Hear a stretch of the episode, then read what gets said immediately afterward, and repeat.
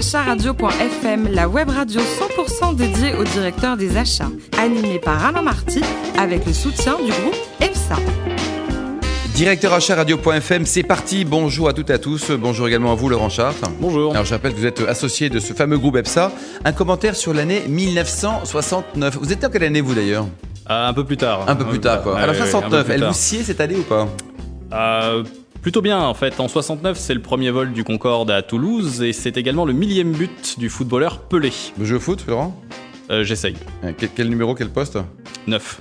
9. Et quelques people qui sont nés donc en, en 1969 Euh, en 69, euh, vous étiez entraîné par les rythmes latinos de Jennifer Lopez. De même, vous pouviez vous mesurer sur tatami à l'impressionnant David Douillet ou encore vous familiariser avec la culture basco-footballistique de Bichente Lizarazu. Vous avez dans votre liste people Catherine Lafarge également, notre, notre invitée Évidemment. Notre première invitée, Catherine, enseignante-chercheur et auteur d'un excellent livre, Gérer les risques des achats à l'international. Bonjour Catherine. Bonjour Alain. Alors, vous êtes diplômée de Catch Marseille et votre premier job, c'était chez Peridoc. C'était quoi C'était le groupe Doc de France, c'est ça Vous Groupe faisiez Doc quoi de France, acheteuse. Acheteuse dès le départ. Et Oui, pourquoi oui. les achats Ah, euh, voilà, un coup d'opportunité. C'est vrai Mhm. Parce que quand même, vous avez fait Catch, avant vous aviez une- une autre formation. Et là, les achats, ça vous a toujours attiré Voilà, c'est une opportunité. euh, la grande distribution, en fait, j'avais le choix entre Total ou la grande distribution. Ah, Voilà. C'est bien, c'était de- des choix sympas quand même. Deux hein. choix sympathiques et j'ai choisi la grande distribution. Alors à l'époque, cette centrale d'achat, elle était déjà très en avance, notamment côté digital, Catherine. Oui. Effectivement, il y avait une émission de télévision et euh, au lieu de faire monter euh, tous les directeurs de magasins euh, à la centrale pour fen- venir euh, sélectionner leurs produits, eh bien euh, la- l'enseigne avait euh, une chaîne câblée et chaque magasin passait euh, ses commandes en ligne sur Minitel. Voilà. Bah, Minitel, ça ne rajeunit pas, mais en tout cas, c'est très bien ça. hein. Ah oui, euh, et euh, pour la petite anecdote, euh, nous avions euh, des animateurs de la télé qui venaient nous aider euh, à faire. euh, ça, c'était une vraie émission pro. Parfait. Alors vous avez passé dix années à l'étranger, vous étiez où Euh, en fait, je me suis rendu compte un jour que je n'avais fait que des pays unis. J'ai j'ai vécu aux Émirats arabes unis, aux États-Unis et au Royaume-Uni. Et que ça. Voilà. Et parmi les expériences, euh, notamment, vous avez bossé qu'un prince saoudien Oui. pour oui, le oui. luxe, c'est ça Oui, Racontez-nous. oui, alors un prince saoudien qui était propriétaire de magnifiques enseignes euh, dans la Corne arabique et qui euh, ouvrait et fermait des boutiques. Donc j'étais euh, responsable euh, achat, chef de projet achat, et j'ai eu la chance d'ouvrir des boutiques Christian Dior, euh, Salvatore Ferragamo, Agnès B, euh, Inès de la Fressange. Bon, ça va, il y a pire quand même, franchement, comme Voilà, fréquentation. donc, quoi. euh, un petit budget d'achat et euh, on ouvre des magasins. Catherine, donc vous êtes enseignant-chercheur, quels sont vos travaux en cours Alors mon dernier, euh, là je suis sur un, un article de recherche sur euh, l'asymétrie de la formation dans la négociation. Laurent, une première question Oui, concernant la démarche de délocalisation et de relocalisation de la production aujourd'hui, comment doivent évoluer les stratégies achats par rapport à ce phénomène Alors effectivement, les acheteurs sont les premiers concernés par le phénomène de délocalisation ou relocalisation. Alors j'aimerais juste euh, préciser quelque chose parce que quand on parle de relocalisation, il faut savoir où on relocalise. Est-ce qu'on relocalise en France ou juste à côté en Europe de l'Est mais ça peut déjà, dans les deux cas, être considéré déjà, c'est comme l'Europe, hein. relo- Bon. relocalisation. Oui, certes, c'est l'Europe Mais c'est pas la même Europe. mais c'est pas encore chez nous. Donc euh, relocalisation. De toute façon, l'acheteur sera concerné et lui doit juger ben, quelle est la meilleure solution pour l'entreprise. Voilà. Et justement, est-ce que l'approche du risque euh, achat au niveau international doit faire l'objet d'une régionalisation ou est-ce qu'il doit être traité localement Ah bah ça sera de toute façon du local, c'est au cas par cas. Il faut que l'acheteur trouve déjà le bon fournisseur, ce qui n'est pas évident. Donc eff- on, on évalue d'abord, je dirais au niveau régional, quel, quel pays va être euh, la meilleure solution. Alors aujourd'hui, vous savez, on parle de une journée de camion. C'est-à-dire que avant on, a, on pensait container et aujourd'hui on s'aperçoit que bah, les stocks, il vaut mieux qu'ils soient chez les fournisseurs. Donc euh, quand on peut faire en une journée de camion ce qu'on faisait avant en quelques jours, plusieurs journées de container, eh bien c'est plus facile.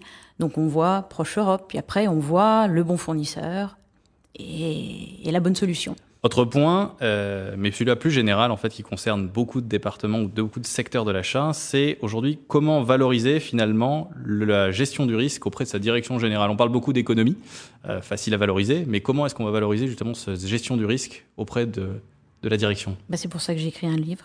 Un Voilà. excellent bouquin, vous l'avez pas lu, Laurent Si, bien sûr. Oui, oui, tout à fait. En fait, la, toute la difficulté, c'est d'aller euh, mesurer et évaluer le risque. Donc à partir du moment où on a compris euh, que le fournisseur présentait un risque, celui qui présente un risque moindre va coûter logiquement moins cher à l'entreprise.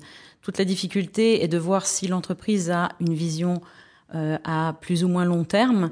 euh, et ça permettra aussi de mieux mesurer le risque. Mm, Exactement. Euh, vous avez beaucoup voyagé, hein, 10 ans hors de nos frontières. Qu'est-ce qu'on peut imaginer comme grande différence un, un patron des achats à la française et un patron des achats à l'anglo-saxonne Alors, le patron d'achat à la française et le patron d'achat à l'anglo-saxonne. Il n'y en a pas Si, Il y en a forcément, il y en a plein, non Il y aura de toute façon, mais en fait, de toute façon, il y a des différences dans chaque pays. Après, c'est des différences culturelles.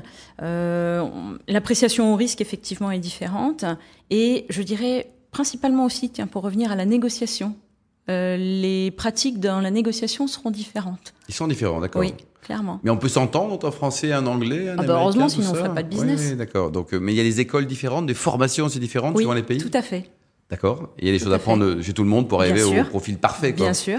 Et la communication, vous en parlez, c'est important de savoir bien communiquer quand on est aux achats. C'est fondamental. Alors, euh, je dirais, il y, a deux, pro- il y a deux choses. Il y a la communication externe avec son fournisseur, mais il y a surtout la communication interne. Parce que l'acheteur, quand il achète, il achète pas pour lui, il achète bien pour quelqu'un. Et il faut, il faut avoir en face une- quelqu'un et et savoir aussi convaincre que ce qu'on est en train d'acheter, eh bien, c'est c'est le bon produit euh, ou le bon service. Donc, euh, il y a une grosse part de communication interne. Et là, je trouve qu'aujourd'hui, il y a des choses à faire. Pour nos acheteurs, De la pour les formation, gens- vous voulez dire quoi ah oui, clairement, il y a des. Parce qu'ils l'apprennent pas à Il y a l'école, de la parce que c'est pas assez pédagogie. fait, ou il faut Euh, le faire plus tard. Hmm, Il y a à tout âge. À tout âge, quoi. Côté personnel, sans trahir des secrets, bien sûr, vous adorez le bon vin. Vous avez passé quelques années, 7 ans en Alsace. C'est une super région, l'Alsace. Oui. On mange bien, on boit bien, ils sont sympas. Tout va bien, non Ah, super sympa les Alsaciens. Ah, vous je dis êtes- ça pour je- pourtant je suis Lorraine alors euh, Et côté cuisine, vous aimez cuisiner J'adore. tout, notamment ce qui mijote. voilà. Ben Quoi, oui. par exemple Euh, C'est c'est très simple en fait. J'ai un, je dois dire j'ai un piano chez moi Vous faites Et- mijoter sur le piano. et bien sûr j'ai une plaque coupe-feu et dessus je mets une cocotte en fonte dont je tairai le nom de la marque et euh, dedans eh bien ça peut cuisiner. On laisse on laisse mijoter sur le feu voilà. Laurent, ça vous inspire Vous aimez les plats mijotés préparés par Catherine au coin du feu et du piano Pas encore, mais avec encore. plaisir. Avec plaisir. Et alors, vous, justement, à- à titre personnel, si vous devez nous conseiller un bon restaurant chinois, parce que je sais que Laurent adore le chinois à Paris, Aussi. euh, vous avez une bonne adresse ou pas Oui. Alors, euh, le tricotin, dans le 13e, en fait, euh, vous Ah. mangez là où tous les, les Chinois mangent. Donc, c'est la vraie cuisine chinoise, pas Ah, celle. euh, ouais. Voilà, quoi. Et pour terminer, terminer, un petit coup de cœur peut-être sur euh, les Asturies en Espagne, côté voyage. Vous avez apprécié cette Oui, région on- Et on, a- on y mange très bien également. Oui.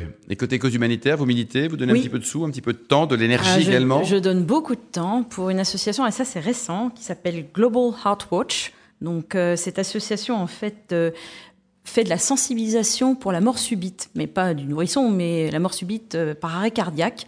Et je voudrais juste vous donner un petit chiffre. Il y a dix fois plus, euh, il y a dix fois plus de morts euh, euh, par euh, décès arrêt cardiaque que sur les accidents de la route. Et si aujourd'hui donc euh, on, est, on a atteint un, un taux de survie de 7%, si on arrivait à 30% par la sensibilisation, par quelques gestes, euh, somme toute assez simples, hein, on ne demande plus de faire de bouche à bouche, hein, je vous rassure, hein, c'est juste du massage cardiaque, eh bien on pourrait sauver jusqu'à 10 000 personnes en Mais France. ça, on forme les, les jeunes et les moins Eh jeunes. à ben tout voilà, ça, quoi. c'est c'est ce que je fais. Je, Vous militez pour ça, Je quoi. milite et aujourd'hui, Et euh, avec tout ce qui est je fais du défibrillateur tutorat. également voilà, on accompagne euh, plein de jeunes euh, en formation et on leur apprend à faire les gestes qui sauvent. Merci beaucoup Catherine Lafarge. Je rappelle que vous êtes enseignant-chercheur et que votre livre s'appelle Gérer les risques des achats à l'international. Merci également à vous Laurent Chartres, associé du groupe EPSA. Fin de ce numéro de directeur achat radio.fr. Je vous donne rendez-vous vendredi à 14h pour accueillir un nouvel invité, une personnalité du monde de l'économie ou de l'univers des achats. Directeur achatradio.fm vous a été présenté par Alain Marty avec le soutien du groupe EPSA.